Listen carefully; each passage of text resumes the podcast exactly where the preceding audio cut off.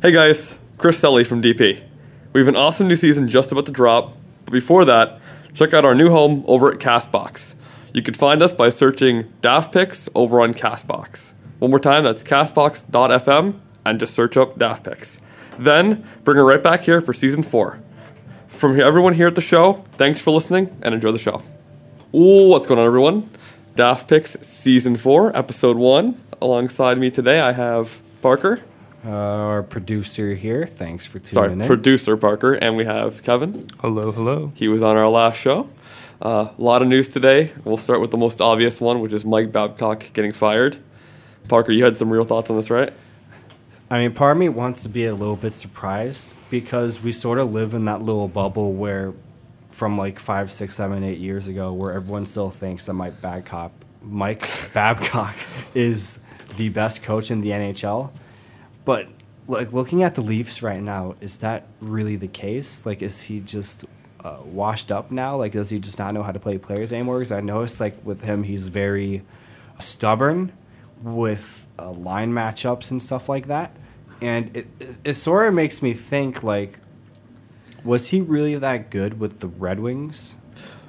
I mean, I feel like any coach in that situation with uh, Steve Yzerman, Nick Lidstrom could. I mean, they they could have succeeded.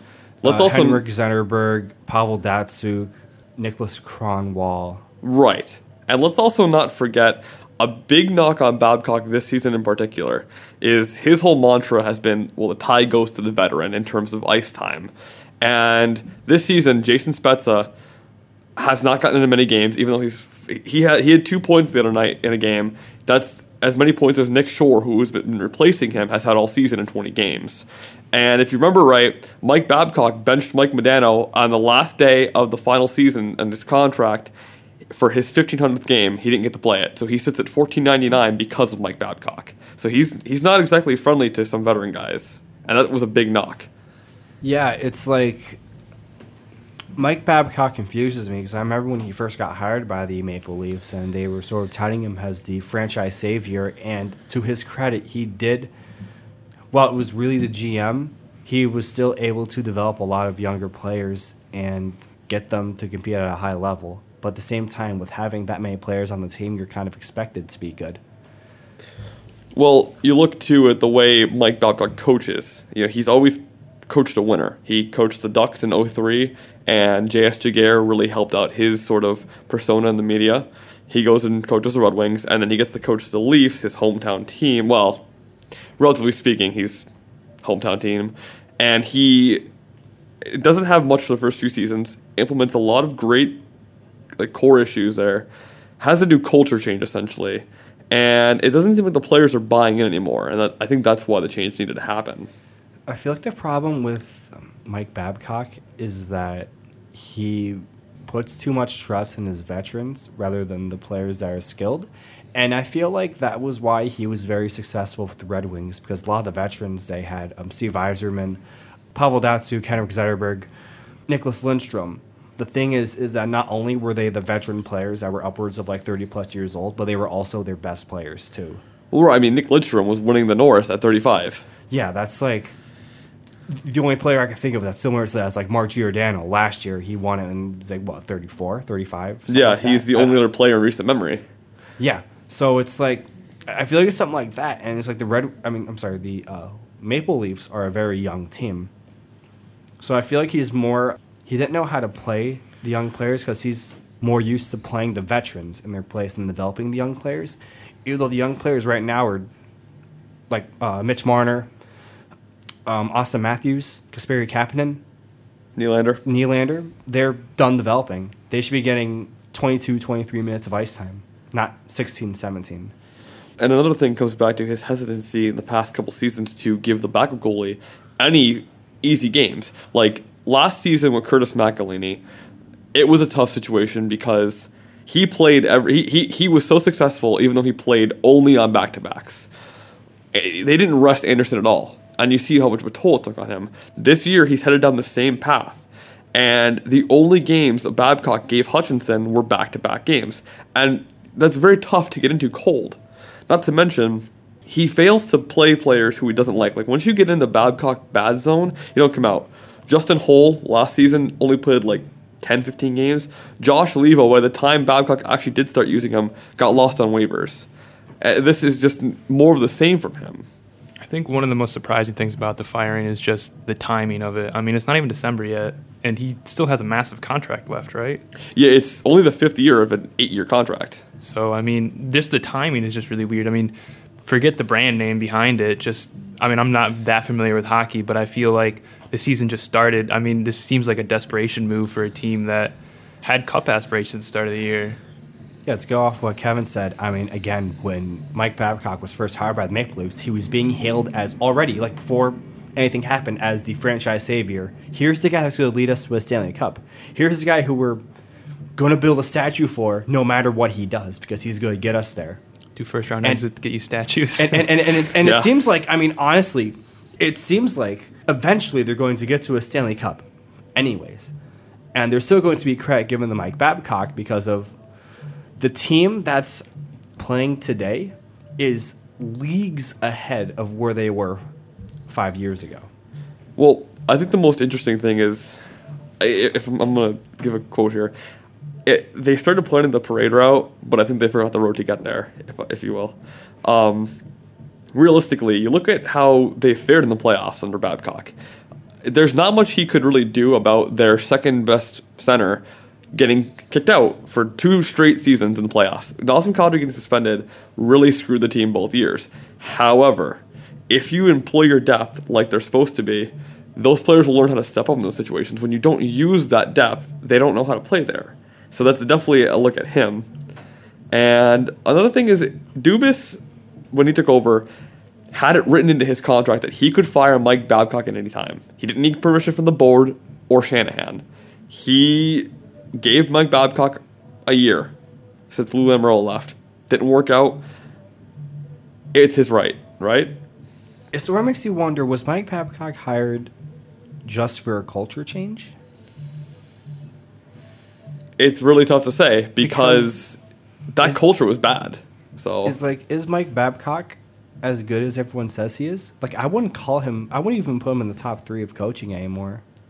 Like I, like I would put Joel Quenneville in at number one instead of Mike Babcock. Well, and this is a retread league. I saw that in a quote from I think it was ESPN that coaches get used over and over again. So Mike Babcock will land somewhere. The thought is Seattle's going to hire him with the team that they've already built there. So this might sound crazy, but I feel like he would do a very good job with the Chicago Blackhawks because it kind of reminds me of that Detroit team. You have Jonathan Toews, Duncan Keith, Brent Seabrook. You have all these older players who are in their either early to mid 30s. And Mike Babcock loves those veteran players that are still the best players on their team, almost exactly like that Detroit Red Wings team. Well, the thing with a team like Chicago is those players aren't very good anymore, though. Unlike the Red Wings, hear me out. Unlike the Red Wings, you can't honestly say that there's anybody on that blue line comparable to Lidstrom. Of course, it's a hard thing to live up to, but the only player there that's about to be 30 or is 30 that's still the same as Patrick Kane. He's still one of the top 10 players in the NHL. Jonathan Toews has taken quite a hit skill wise. He's still an elite center, but he's starting to wave. Well, the thing is with Jonathan Toews that he put up season highs in points last year, and that's not something that I'm willing to take away from him that quickly, especially considering I believe a lot of the time he was on the same line as DeBrincat. Yeah, well, again, that's what I'm saying though. Like, look at the young players they have right now, like DeBrincat. Sod is still young-ish. Strome. Yeah, Dylan Strome. I mean, Boqvist. They have a lot of players that are younger. I mean, and, and again, Jonathan Toews, like I said, is still elite. But that blue line, Duncan Keith is not very good anymore. He's not bad, but he's more of a top four guy now. Brent Seabrook wouldn't be a top four defenseman in the AHL at this very moment because he's just not that good. He doesn't have the speed, or honestly, he's, he's just way too injured. I don't think there's a way that you like. I know you're only using it as an example, but I think for Mike Babcock to succeed, he has to have a clean slate. Get what guys you want, not guys you're given, and that's why I think Seattle works out best. He gets to help determine who is around him.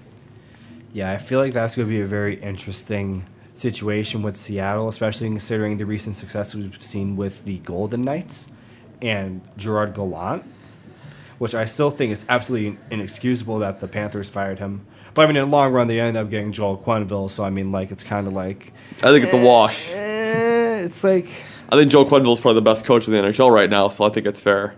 Another thing with this whole Leafs situation is the new coach. If you didn't know, it is Sheldon Keefe. He coached the Marlies for the past three or four seasons. He got them the, the Calder Cup. They're on pace, I think, to do it again potentially. yeah, and a lot of the younger Leafs right now, like uh, Marner and Nylander and stuff, they played under Keefe when they were still in the AHL with the Marlies. Marner did not. Marner and Matthews did not. Nylander did. Players like Kasperi Kapanen, William Nylander, guys like Timothy Liljegren, who's there, Rasmus Sandin, those guys did. Marner and Matthews were in Well, I didn't. I didn't say Matthews. I said Marner. Well, I I was just I'm just saying because like Marner was yeah, in the I didn't. CH. I didn't know that about Marner because I thought he went he went back to London after his draft class, and then he came straight to the NHL. Oh, okay. Yeah, I knew he got sent back, but I thought it was to the AHL, not.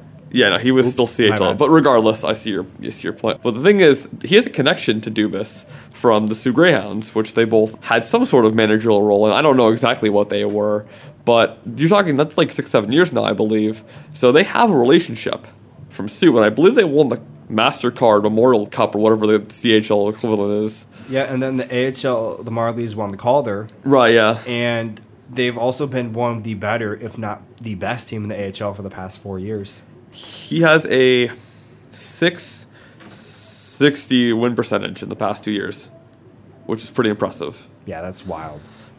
And now he's got a, now he's got a, a good roster to take over. Um, I saw a quote today. I honestly don't remember from who, but it said most coaches in this situation take over a bad team with bad players.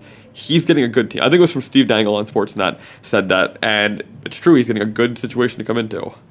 And I mean, the Leafs are floundering right now. They've lost what five, six in a row, something like that. Six straight, yeah. Yeah, and, they recently got thumped by some team. I forget who it was. Pittsburgh six to one. Oh yeah, against a team that has like five players. no Crosby. and no Crosby. Like, And sometimes if you just have you know struggling veterans, and I mean, it's not like they haven't given him time. Like this is his fifth year, right? And Yes. he's has nothing to show for it except first round exits. And you know, sometimes you just need a need a different voice to hear. And I think this might be the way. Yeah, again, to his credit, he did to bring the Leafs out from a really bad spot. We should give him a lot of credit for that. But at the end of the day, if we're just getting first round playoff boots from the same team in the same way, Boston Bruins, seven games, something has to change. Question to you guys: Would it be as surprising as a fire if it was a different name? well, ye- Because if you have this if this roster with these results and you have a different name, would you be as surprised? I'm going to say no because I think Mike Babcock, you know what you're getting. I think there was sort of a feeling. There was a rumor in May last year they were thinking about firing him, but they didn't. If you take any other coach, aside from like the top three, that name recognition doesn't really matter because it's probably a different style. Mike Babcock has this sort of in your face, it's my way or you're sitting kind of style. So it's not that surprising, honestly, to me at least. No, that Toronto media is unrelenting. That's a word. After a point, it doesn't matter who you are. It'll be a situation to watch. There's been talk that Sheldon Keefe is going to take over for some time. It wasn't a very surprising pickup. I think everybody knew he was going to inherit the team. Now we'll see what he can get out of the team. That's a different story because they are still. I think Kevin, you pulled up the record. It was nine and ten, right? Mm-hmm. And an overtime loss or, or two. That's pretty impressive that they're that bad. So I really, it's going to be hard to be as that bad going forward. The other situation that is worth monitoring are the other teams that are currently floundering. Unless you had more thoughts on I mean, that. another thing I remember is that the NHL. I remember it was a couple years ago where Claude Julien was the longest tenured coach in the NHL, and then he got canned by the Bruins. I mean, it's a league that has a lot of coaching turnover. It sort of gets to a point where it's like, hey, if you're not, you know, doing anything, you're gonna get axed. And now he's with the Canadiens right now. Right now, the longest tenured coach is Jon Cooper, and even with him, there's lots of talk of him being on the hot seat. So the NHL is kind of notorious for coaching turnover. Well, they say an executive only lasts about five years. Like their message after that grows tired. You see it all the time in football and, and, and soccer. Coaches and managers get canned every couple seasons because you need that inspiration in the dressing room. I think over here, aside from basketball, because you see a good amount of basketball turnover, like NFL, Bill Belichick has been in New England for almost two decades, right? Uh, you don't see that. But frequently. he's the exception to the norm. Well, I feel like even you just look around the league. You have Mike Tomlin with the Steelers. You have John Harbaugh with the Ravens. There's plenty of coaches There's in the Pete- NFL. Pete Cor- Pete Carroll with, the, uh, with the Seahawks. Right. I mean, you see the longevity in the NFL. Even the MLB, you see guys who last. Not all the time, but you like look at how long Joe Maddon was in Chicago.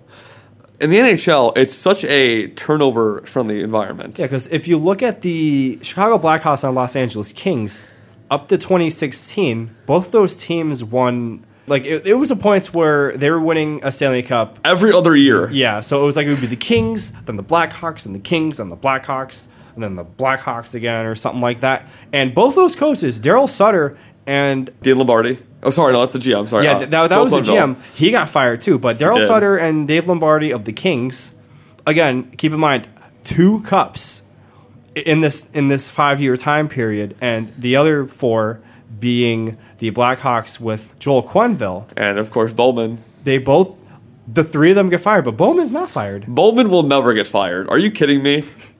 That's what you get for being the son of a hockey legend. Yeah. There are a couple teams that are still that are going to be in the same situation as the Leafs. Calgary is horrible. There's a report this morning that Johnny Gaudreau was in a trade offer that they declined. Like, could you imagine Johnny Gaudreau getting traded this time last year? That'd be a travesty. Oh. Yeah, Which wild. I did see a and I, pretty- could- I could almost guarantee you there's also being trade offers being floated around for Sean Monahan and Giordano. I can almost guarantee it. I mean, yeah, probably. I mean, the Flames have been awful. What's funny is the Ottawa Senators have not been. The Ottawa Senators are within one point of the Maple Leafs with their former assistant coach, DJ Smith. DJ Smith was touted as a hot coaching hire that could be a head He was touted as a high risk because that special teams last year was awful. right, but it was a high risk, high reward kind of thing. Which I don't know if he's a good coach or if they're lucky. Like Ryan Dzingel, or not sorry, JG Pageau, sorry, is having the season of his life right now. He's got 20 points. He's I mean, the- I remember when the Senators made it to the East Conference Finals a couple years ago, where he was on fire. He definitely has the potential to be that guy. Well, Yeah. not the franchise guy, but one of the uh, other really good guys. I mean, I don't know if I you can't saw- think of a word for that, but y- you know what I'm talking. He's a great about. supporting cast member. Yes, exactly. Yeah, I think that's what you're looking for. I don't know if you saw Brady Tkachuk's goal last night in overtime. That was. It gives them reason to believe. Say you want about the Senators, they don't have a lot of high end talent. But they have a lot of prospects. Well, I'm sorry, they have like two, three high round talent guys in Tkachuk, Chabot, Chabot, and- Well, I was going to call him one of the prospect guys, but I was thinking Colin White. Colin White Yeah. is your high end talent. Mm-hmm. I would say so. don't know about that one. Brady Tkachuk, though, is definitely high end. Brady Tkachuk, I think, has the potential to be their franchise guy, especially now that Mark Stone is with the Golden Knights. Yeah, we'll, we'll Which I think is a travesty that you know he's there because I thought he was going to be their captain for forever. he's got the talent. Another team that's sort of floundering right now, too, is Vancouver. After their like 9 and 3 start, they are like 3 and 5 in the last 10 or something like that. On the topic of Vancouver, though, did you see that shot that, hit Matt Calvert the other day? Oh, is that the one that he got knocked out or something? Yeah, so I don't know if uh, you saw this, Kevin. Have not. There was a, a video, Matt Calvert of the Colorado Avalanche. Yeah, see if you can pull up the video for him, Parker. He went to block a shot from Elias Pettersson. It hit him in the back of the skull. Oh, God. He went to the ice. He was bleeding. They did not stop the play. The team continued to play. Elias Pettersson from the Canucks stood there trying to get the play stopped for the other team. The ref wouldn't blow it, and then the Canucks scored on them, and they tied the game. And it was awful because after the game, MacKinnon came out and called it a joke. Johnson called it a joke. Players from other teams like I think it was Zach Werenski called it a joke because of how like the referee kept it going. The guy's laying there on the ice bleeding. I mean, it was not a great situation to be in. So, what is it with these referees in just about every league that just suck? For lack of a There's better got to be a It mandation me that you're nuts. terrible to do that job. Like, I feel like- how do you let that happen? I don't remember what year it was, but whatever the year was where the NFL had the replacement refs. Oh my god, and yeah. everybody everybody was so angry about the replacement refs. And it seems that like ever since that year that the officiating not only in like the NFL but other sports. I know the umpiring in, in the World Series. Don't even get me started was, on the was umpires. A major was a major topic. The refs in the NBA have there- obviously wasn't there been a ref that got paid off by a team in the NBA. Yeah. Uh, not that I know of recently, but I mean, some of the calls. I mean, they're so blatant that you can pretty much you can assume. But it's just the refereeing and just all four of the major sports have just been so bad recently. Yeah, it's it's not great. That was a very bad situation, and of course, like I said, well, Matt Calvert ended up being okay, but it was still not great to watch. It's like, can you imagine if that was like a big name player in like a playoff series? The reactions to that would have been insane. That happened. I don't know if you remember, it was Leafs and Bruins. Jack Edwards, the Bruins announcer, who is not at all boisterous, I'd say sarcastically. He, I think it was like Kapanen or Nylander, got like a leg injury and couldn't get off the ice, and he's like, "Oh, he could have gotten up though." This has happened, and this is why the NHL is broken. there was two other incidents this week. Uh, the TJ Brodie incident. He is recovering after having a seizure at practice. It happened last week. I don't know if we talked about it last week though. But he is recovering according to the GM. I think it's Brad Treliving said that he's expected to rejoin the team soon. But it's good news to hear that he's okay at least. And the other situation was the Garnet Hathaway spitting incident. Did you see that? Garnet Hathaway of the Capitals, I think now, he used to play for the Flames, and Eric Branson from the Ducks got into it. Eric Branson gave him a little like bunny pop in the bottom of the chin, and Hathaway spit on him.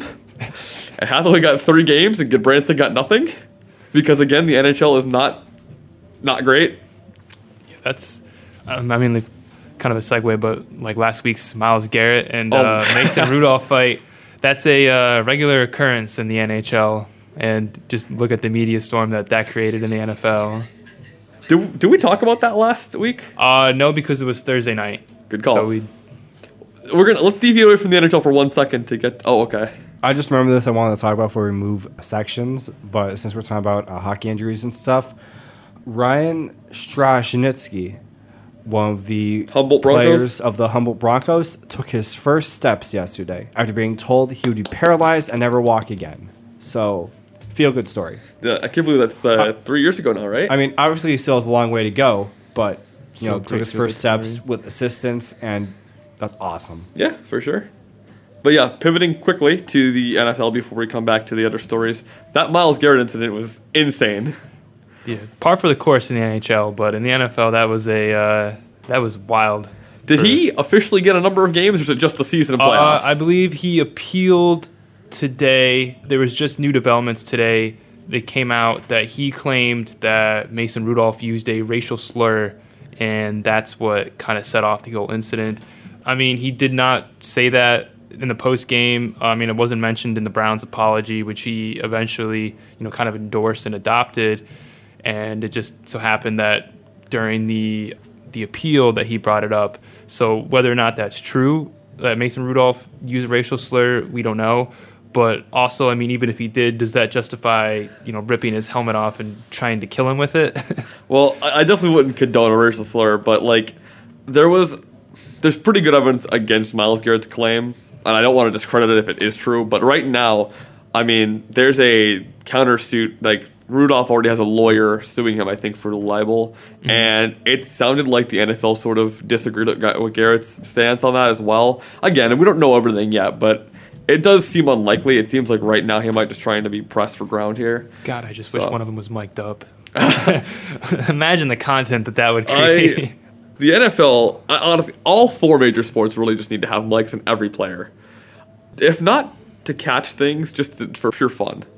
I don't know if you guys have ever seen, but there was a video a couple years ago, and it was when Noah Syndergaard threw behind Chase Utley after their uh, playoff series, and Terry Collins came out and argued with one of the umpires, and one of the umpires happened to be wearing a microphone because they were doing some kind of special event with Fox, and just the content that was from that like minute and a half exchange between Terry Collins and the umpire and Noah Syndergaard was just such like it was just such high quality entertainment that I've honestly seen the clip about like 20 25 times just because it's so hilarious just to see Terry Collins all fired up and seen just seeing like a side of baseball and sports that you don't get to see because you don't get to hear those conversations when you're just watching from home.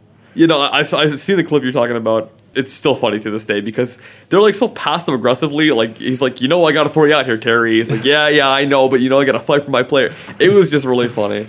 Pivoting back to the NHL though, there was there's not a lot of like major major news, but the free fall of some teams is kind of weird. Like right now, have you seen the standings lately? Either of you? One thing that I want to talk about was the Sharks. Oh, yeah? The Sharks are my team, and they're Western Conference finalists last year, and not doing so hot this year. There is not currently a goalie tandem in the NHL with a worse combined save percentage than Martin Jones and Aaron Dell. Yeah, well, goaltending has always kind of been their weak point, but this year it's just it's so bad, and they lost Pavelski in the offseason too. That that hurts because Yes. Pavelski was the leader there, like after Thornton for sure. Well, it's okay because you have Brent Burns and uh, One Erik third of Erik Karlsson, Karlsson. right? I, I was talking to somebody today, and they said Erik Karlsson. It's like watching a family-owned dog that like slowly gets older. Like you don't want to admit that it's starting to get past its prime. Like it's sort of like at the end, but man, he can't turn left. He can't turn left. His ankle doesn't work like that anymore. He lost the range of motion. Like that's that's not good.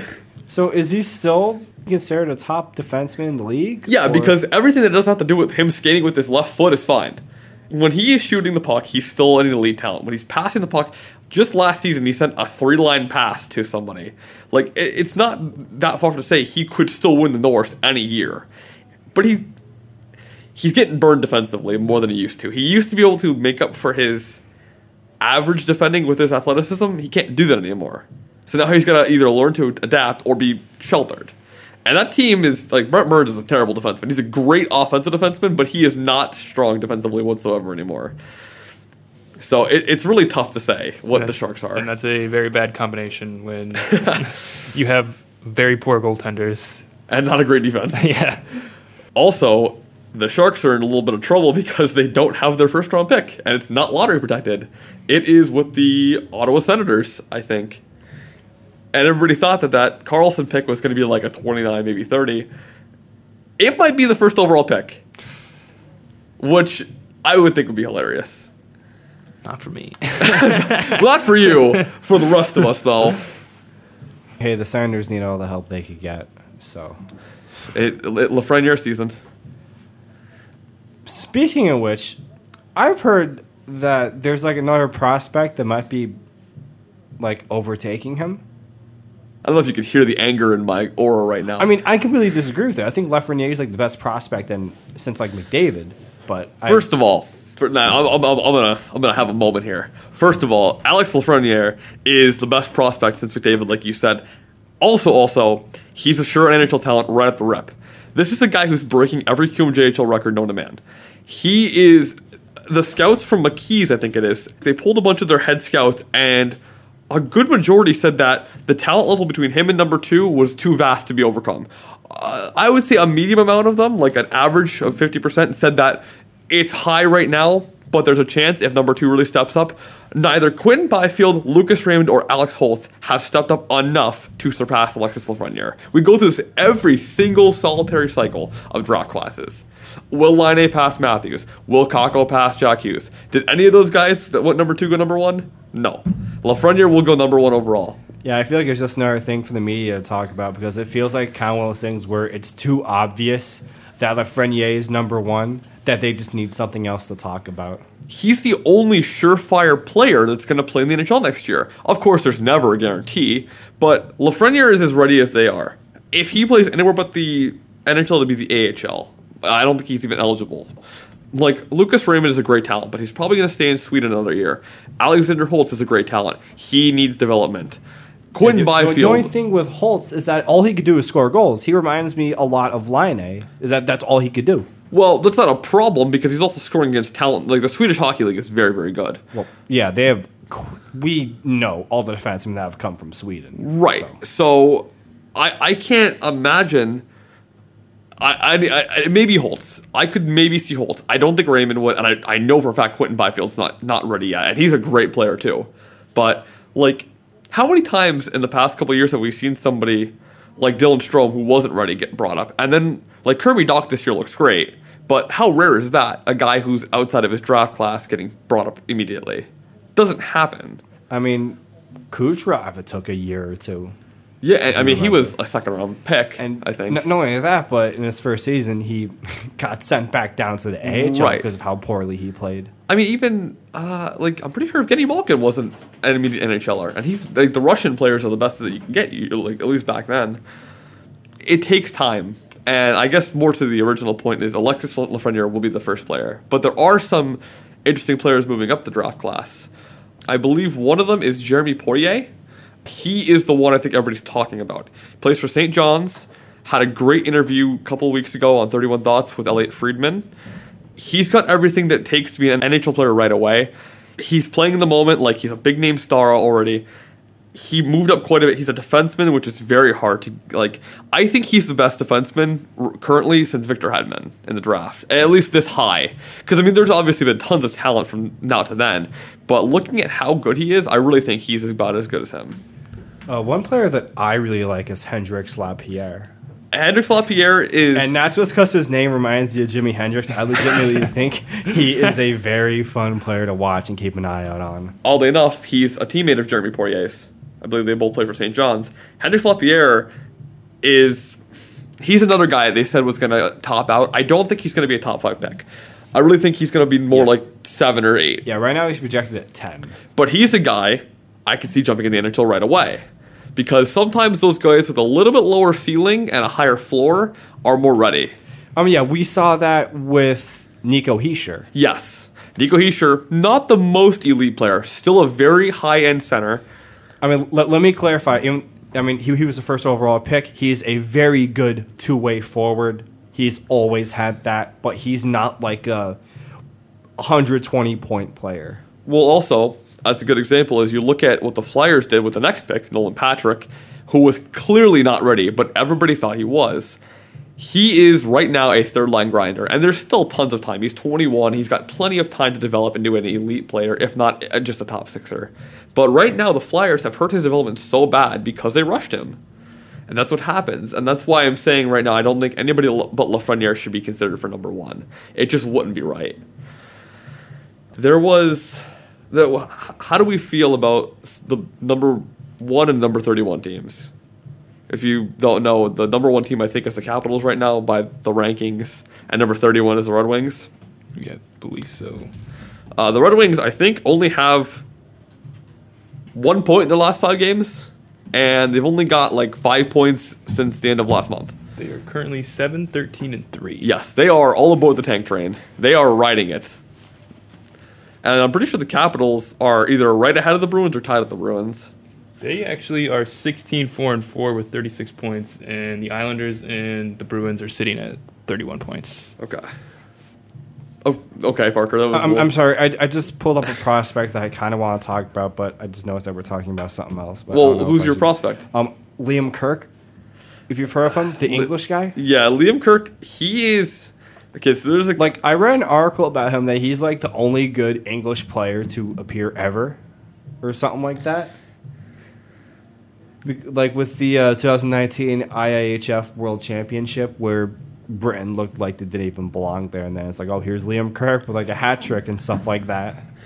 Okay, so there are two players that have come before him that are a little bit better. Well, that were considered better. One of them was 1967. Anthony Hand was considered the the Scottish Gretzky. Okay, that was almost that was over 50 years ago. The other one is Brendan Perlini, who now plays for I want to say Chicago, but- it might be Detroit. And he was drafted in 2014. Yeah, he's with the Detroit right now, but he was also with the Coyotes. It was the Coyotes, and right? Yeah, Blackhawks. that's when he got picked, and he was the highest drafted British player of all time. So it'll be interesting about what happens with Liam Kirk. He's actually been a lot better than everybody else has, before him did. Bearing in mind, I think he's still playing in whatever that league is called over there. So you got to kind of counter out against the competition.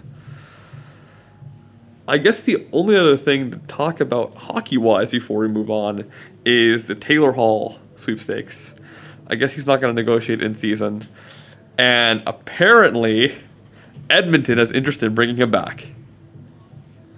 If you're Taylor Hall, do you resign with Edmonton if uh, if given the choice?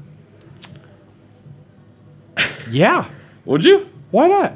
You have Connor McDavid and you have Leon Draisaitl, who are right now have at least like 45 points within the first third of the season. I don't even think we've reached the third point yet, and they're already almost at halfway to 100. Put Taylor Hall there, and you have almost an unstoppable offense. We'll see. I'm curious to see where he goes because I, I don't think Taylor Hall is as good as most people do. I'm not a big Taylor Hall fan. I think his defense is trash. I don't think he's.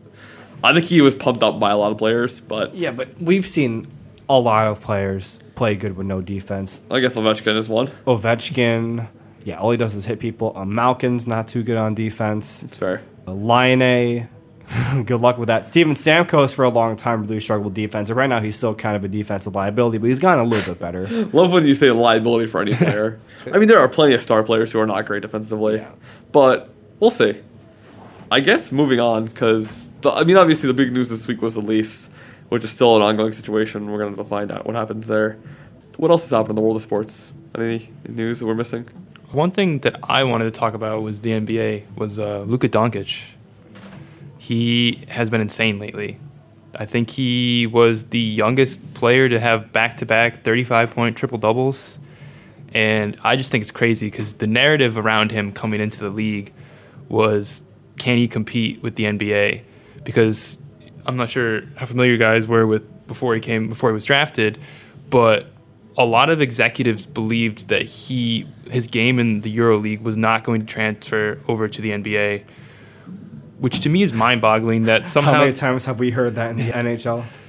it's mind-boggling to me that somehow the NCAA has convinced not only like the common people but just NBA executives that the NCAA is in essence the second best basketball league in the world. I mean, here's the guy that uh, was playing against some of Europe's best players and some of America's, you know, decent players that weren't in the NBA, but they're still very good players. And somehow he, they were, the question was, can he do it against college players? And now he's over here and he's in the NBA and he had a great rookie season. He was rookie of the year, and now he might already be a top 20, top 15 player, and he's only a month and a half into his second season. Yeah, I've heard a few rumors that some people are considering him for way too early MVP predictions with that 30 point triple double he just had last mm-hmm. night. I think he outscored, out rebounded, and out assisted the entire Warriors team in the first quarter yesterday. Which, I mean, the Warriors are not the Warriors that we're accustomed to, but anytime you do that to professional athletes is insane. Or I mean, they're still an NBA team. Well, one thing I thought was interesting about Doncic is uh, I remember when he got drafted, he played for the Real Madrid team, which obviously Real Madrid's a soccer team, which I'm familiar with. So I thought that was kind of weird that he played for that. It took me a minute, but yeah, I've heard a lot of good things about him. And like you said, he kind of put on a show against Golden State. So He's insane, and now he's got uh, Kristaps Porzingis with him, so they have kind of like a European tandem Yeah. down in Dallas. Right after uh, they had Dirk Nowitzki, who was an, Oh, another about European player. So So, what's this about these European players that can't play in the NBA? yeah, yeah, well, where, where, where are all these people at? Hello? Well, I also saw, um, kind of switching gears to the NCAA. James uh, Wiseman got a 12 game ban. you're the Memphis player. Yeah, which I think is kind of dumb, but It was uh, so the storyline was that he was originally banned for the season, I believe, and then he appealed. While it was an appeal, he could still play, and then the judge denied his appeal. So then he was banned for the whole season again, and then they switched it so he plays. He's only sitting 12 games, but I think he also has to pay like an $11,000 fine, which to me is so ridiculous because he doesn't have a salary. Right. So the NCAA is basically saying, "Hey, you're not supposed to take money, and you don't make any money, but also give us money." Yeah, which I mean, I, he's obviously going to make money in the future, but right now is, like you said, it's, it's, it doesn't seem very fair. So the NCAA is just not not a friend to athletes right now because I mean they when have they ever been friends to athletes? that I mean that's fair. Did you because they they just recently said they were going to start paying the football players right for a likeness So you don't get paid, but it's you can make money. off right of yeah it. right yeah and I believe they just voted to include it in their next meeting. Like it's just part of their agenda. And when they meet in April, I think they have to meet in April and formally vote on it. I think it's just like this is their end of the year thing. Like this is going to be on the docket. So I mean, like it's in discussion. I don't think it's 100% set in stone. And even still, you're probably looking at realistically. I mean, like Division One athletes. You're not like a Division Two or Division Three athlete isn't going to be getting any sponsorships or, or deals or nothing that's going to be substantial. Right, right. There was one other thing I wanted to get to today, which was, um, as everybody here knows, uh, soccer. So I, I could see Parker sort of. Yeah, you're excited, right? You're excited. As long as it's about Croatia, I'm happy. It's definitely not about Croatia. Um, Well, I'm not happy. this will pertain to my team, and it's only news because it's big news. Tottenham Hotspur sacked Mauricio Pochettino. Had a great run there. Didn't get a success. We're 14th in the table right now. But the big news is that immediate, less than 12 hours later, they hired Jose Mourinho, which, if, even if you don't know soccer, you probably know the name Jose Mourinho. This guy, when he did his first press conference as a new manager over a decade and a half ago, called himself the special one. He knows what talent is. He voiced the Pope in a Portuguese documentary about Jesus. I mean, this is this is a guy who has seen some things. And as a Hotspur supporter, I am so excited for what is going to be a beautiful nightmare. It's going to be a, a disaster, but it's going to be a beautiful one, and I can't wait to watch it. I, I really love that term sacked. Can we adopt that in American sports instead? We really of, should. Instead of instead of fired Yeah. or let go, like our, our manager or our coach was sacked. Can we please adopt that? I mean, if this coach is as good as he said he is, how come he was He, unemployed? so he is very poor. He is considered, uh, even on his, I don't know, on his Wikipedia, he is considered to be the best coach, one of the best coaches of all time, and he is the best coach of his generation, hands down. The reason he's not wasn't currently employed by a team was that the last team he coached, he's very flamboyant. He left a media scrum demanding respect. He held up three fingers, said, "This is how many trophies I've won." And this is he held up two fingers, said, "This is how many trophies the rest of the league has won." And he walked out demanding respect. Then he got fired. He So we're talking about the John Tortorella of soccer. no, we are talking about Oh, past that. we are talking way beyond that. I don't know if there's anybody even comparable to Jose Mourinho. This guy is very. If you know soccer, you know Zlatan Ibrahimovic probably. He is Zlatan as a manager. Like he is so. He, he's very sure of himself.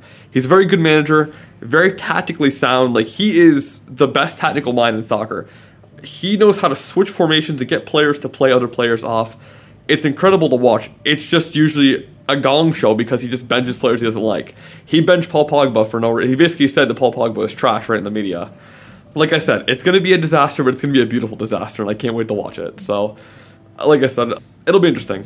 I know you don't probably have any thoughts on this, but just want to put that out there. I mean, calling Paul Pogba trash is very. Uh, that's bold. I'm really surprised you know who Paul Pogba is. I remember him from French team. Oh, that's that right. Croatia. I That's will never forget that name. That's right. So before we wrap today, I had a little game. I didn't tell you about this beforehand. You're you're gonna play along too, Kevin. We like to play around with Parker here on the show. So I have the Croatian national team here, and we're gonna see how many players. I'm gonna give you two names, and you need to tell me if it's a real player or if it's a fake player. Okay? Kevin, you're welcome to participate too, because I know you're not a big soccer fan either, right? I just want to see if I can get more than Parker. That is my. That's what I was gonna say. Is I want to see if you can get more. Someone who has no familiarity at all with the Croatian national team. If I can get more than Parker, I, I guess I'm retiring. I don't know what to say. Okay. so you ready? yep. Mateo Kovacic or Mateo Kovalenko? Which is the real player? Kovacic. I feel like I'm gonna go with him, Kovacic. Kovacic. Okay, you that got was that pretty, one that right. fast. Okay, this- we're gonna do like five. All right, all right. Let me answer first because I feel like Yes. Parker answers because that one he gave it away with how fast he answered. Okay. Arturo Arnautovic or Sime Vrsaljko? Uh, the second one, I'm not even gonna try to butcher that. Salko. Versalco. Okay, Parker, I'm proud of your two for two, and you are also right. Bernie Perkovic or Bruno Petkovic? I'm trying to give it away with my eyes too, so you don't see. I'm trying to fake it out a little bit, so don't use that as a hint. We're gonna go with option A. Okay. Petkovic. Petkovic, proud of you, Parker. You got you're, you're, you're leading right now. You got two more. Okay. Pulls, pulls in front. All right. So Parker, I need you to close your eyes because I don't want you to look while I keep this here. Ivan Rakitic or Ivan Rakitic? You can go first, Kevin. Uh, I'm gonna go with even. Okay, he even. butchered the pronunciation. Was is it Ivan or Ivan Rakitic or Ivan Rakitic? uh, I feel like Ivan Rakovic. Okay. Rakitic. Okay, Parker, you're four for four. I'm very proud of you. I've got a fifty percent, so I feel like that's uh, high quality for not knowing any Croatia players. I'm gonna give you three. You need to get the ne- you need to get at least two. So this is the final one. Domagoj Viata, Luka Modric, and Zerti Petrovic. So Kevin, go first. I don't even remember. any of those I like that he goes. I'm not even gonna try to butcher these names. That was my favorite part. Yeah, I'm just not even gonna attempt this one. Okay. So who, who, who's the real one, Parker? Modric. Okay. That- that's our little game. Listen, I know my Croatia players. I'm very surprised. I also think if I had written this down a little bit better beforehand, I would have gotten you in a couple. Kevin, you, you did admirably. Okay. Two out of five. Two out of five. That's that's One, one of one of them was fake because Parker gave me a hint, but you know what? I should have given you Luka Doncic just for fun. I think he's Slovenian, isn't he? Oh, I don't. I think so. Yeah. Okay. Kovacic is probably one of the better players that we have that's just on the bench that we sub in. Yeah. I feel like he should be a starter at this point, but. hey, listen. Next year, I think we have the games again because Euro 2020. Yep. Croatia, baby, let's go. So I guess that's it for today. So that's our season four opener. Yeah? Thank you all again for listening. Crazy. Yeah, this is our 21st episode. It's We would have had something special wild. for the 20th episode if our producer let us know. Yeah, what can I say? I'm just busy with college. It's okay. Aren't we Um, all? yeah. we uh you know we're very happy with how this show has come out it was just an idea a little over a year and a half ago that we were going to start and here we are pretty fun we've had a lot of guests Yeah, it's pretty wild, and we're going to be approaching our one year anniversary next month. That's. I didn't think we would get this far. Again, as Chris said, just sort of start off as a pet project we just wanted to do for fun because you know we both love sports and we're in a friend group that we all just love sports and talk about it all the time.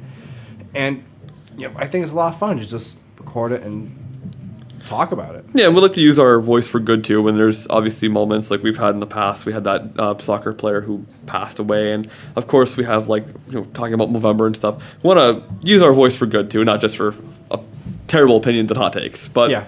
For, for the most part that's what it is Well, obviously the hot takes are the biggest things. You know, that's what the, where the clicks Yes. come from. But I mean, But, but we do thank be good everyone for listening the whole time, and again for listening to this show. So thank you all for listening to season four. Can't wait to get another season in the books. And of course, we'll have our holiday episode coming up. This season will be both a little longer and a little shorter. We're gonna have one more episode than normal, but it'll also be delayed a little bit because of the holiday season. So scheduling will be a little different, but that's to be expected. Yeah, it's gonna be uh, a lot of food comas in the next couple of weeks. So stay tuned. Right. Can't wait. So we're gonna try to come back sometime next week after I come back from the Great White North to visit friends of the show, um, Aaron and Penny. So should be a lot of fun. But thank you all for listening. Uh, we'll be back next week, and once again, make sure you check out our brand new home over at Castbox.fm and search up Daft Picks. So thank you all for listening. Thank you again for joining us, Kevin. Thank you so much for Hey, having me. Kevin, always a pleasure to have you on. You're welcome anytime. Thank you so much. Uh, keep it locked. All right, see you.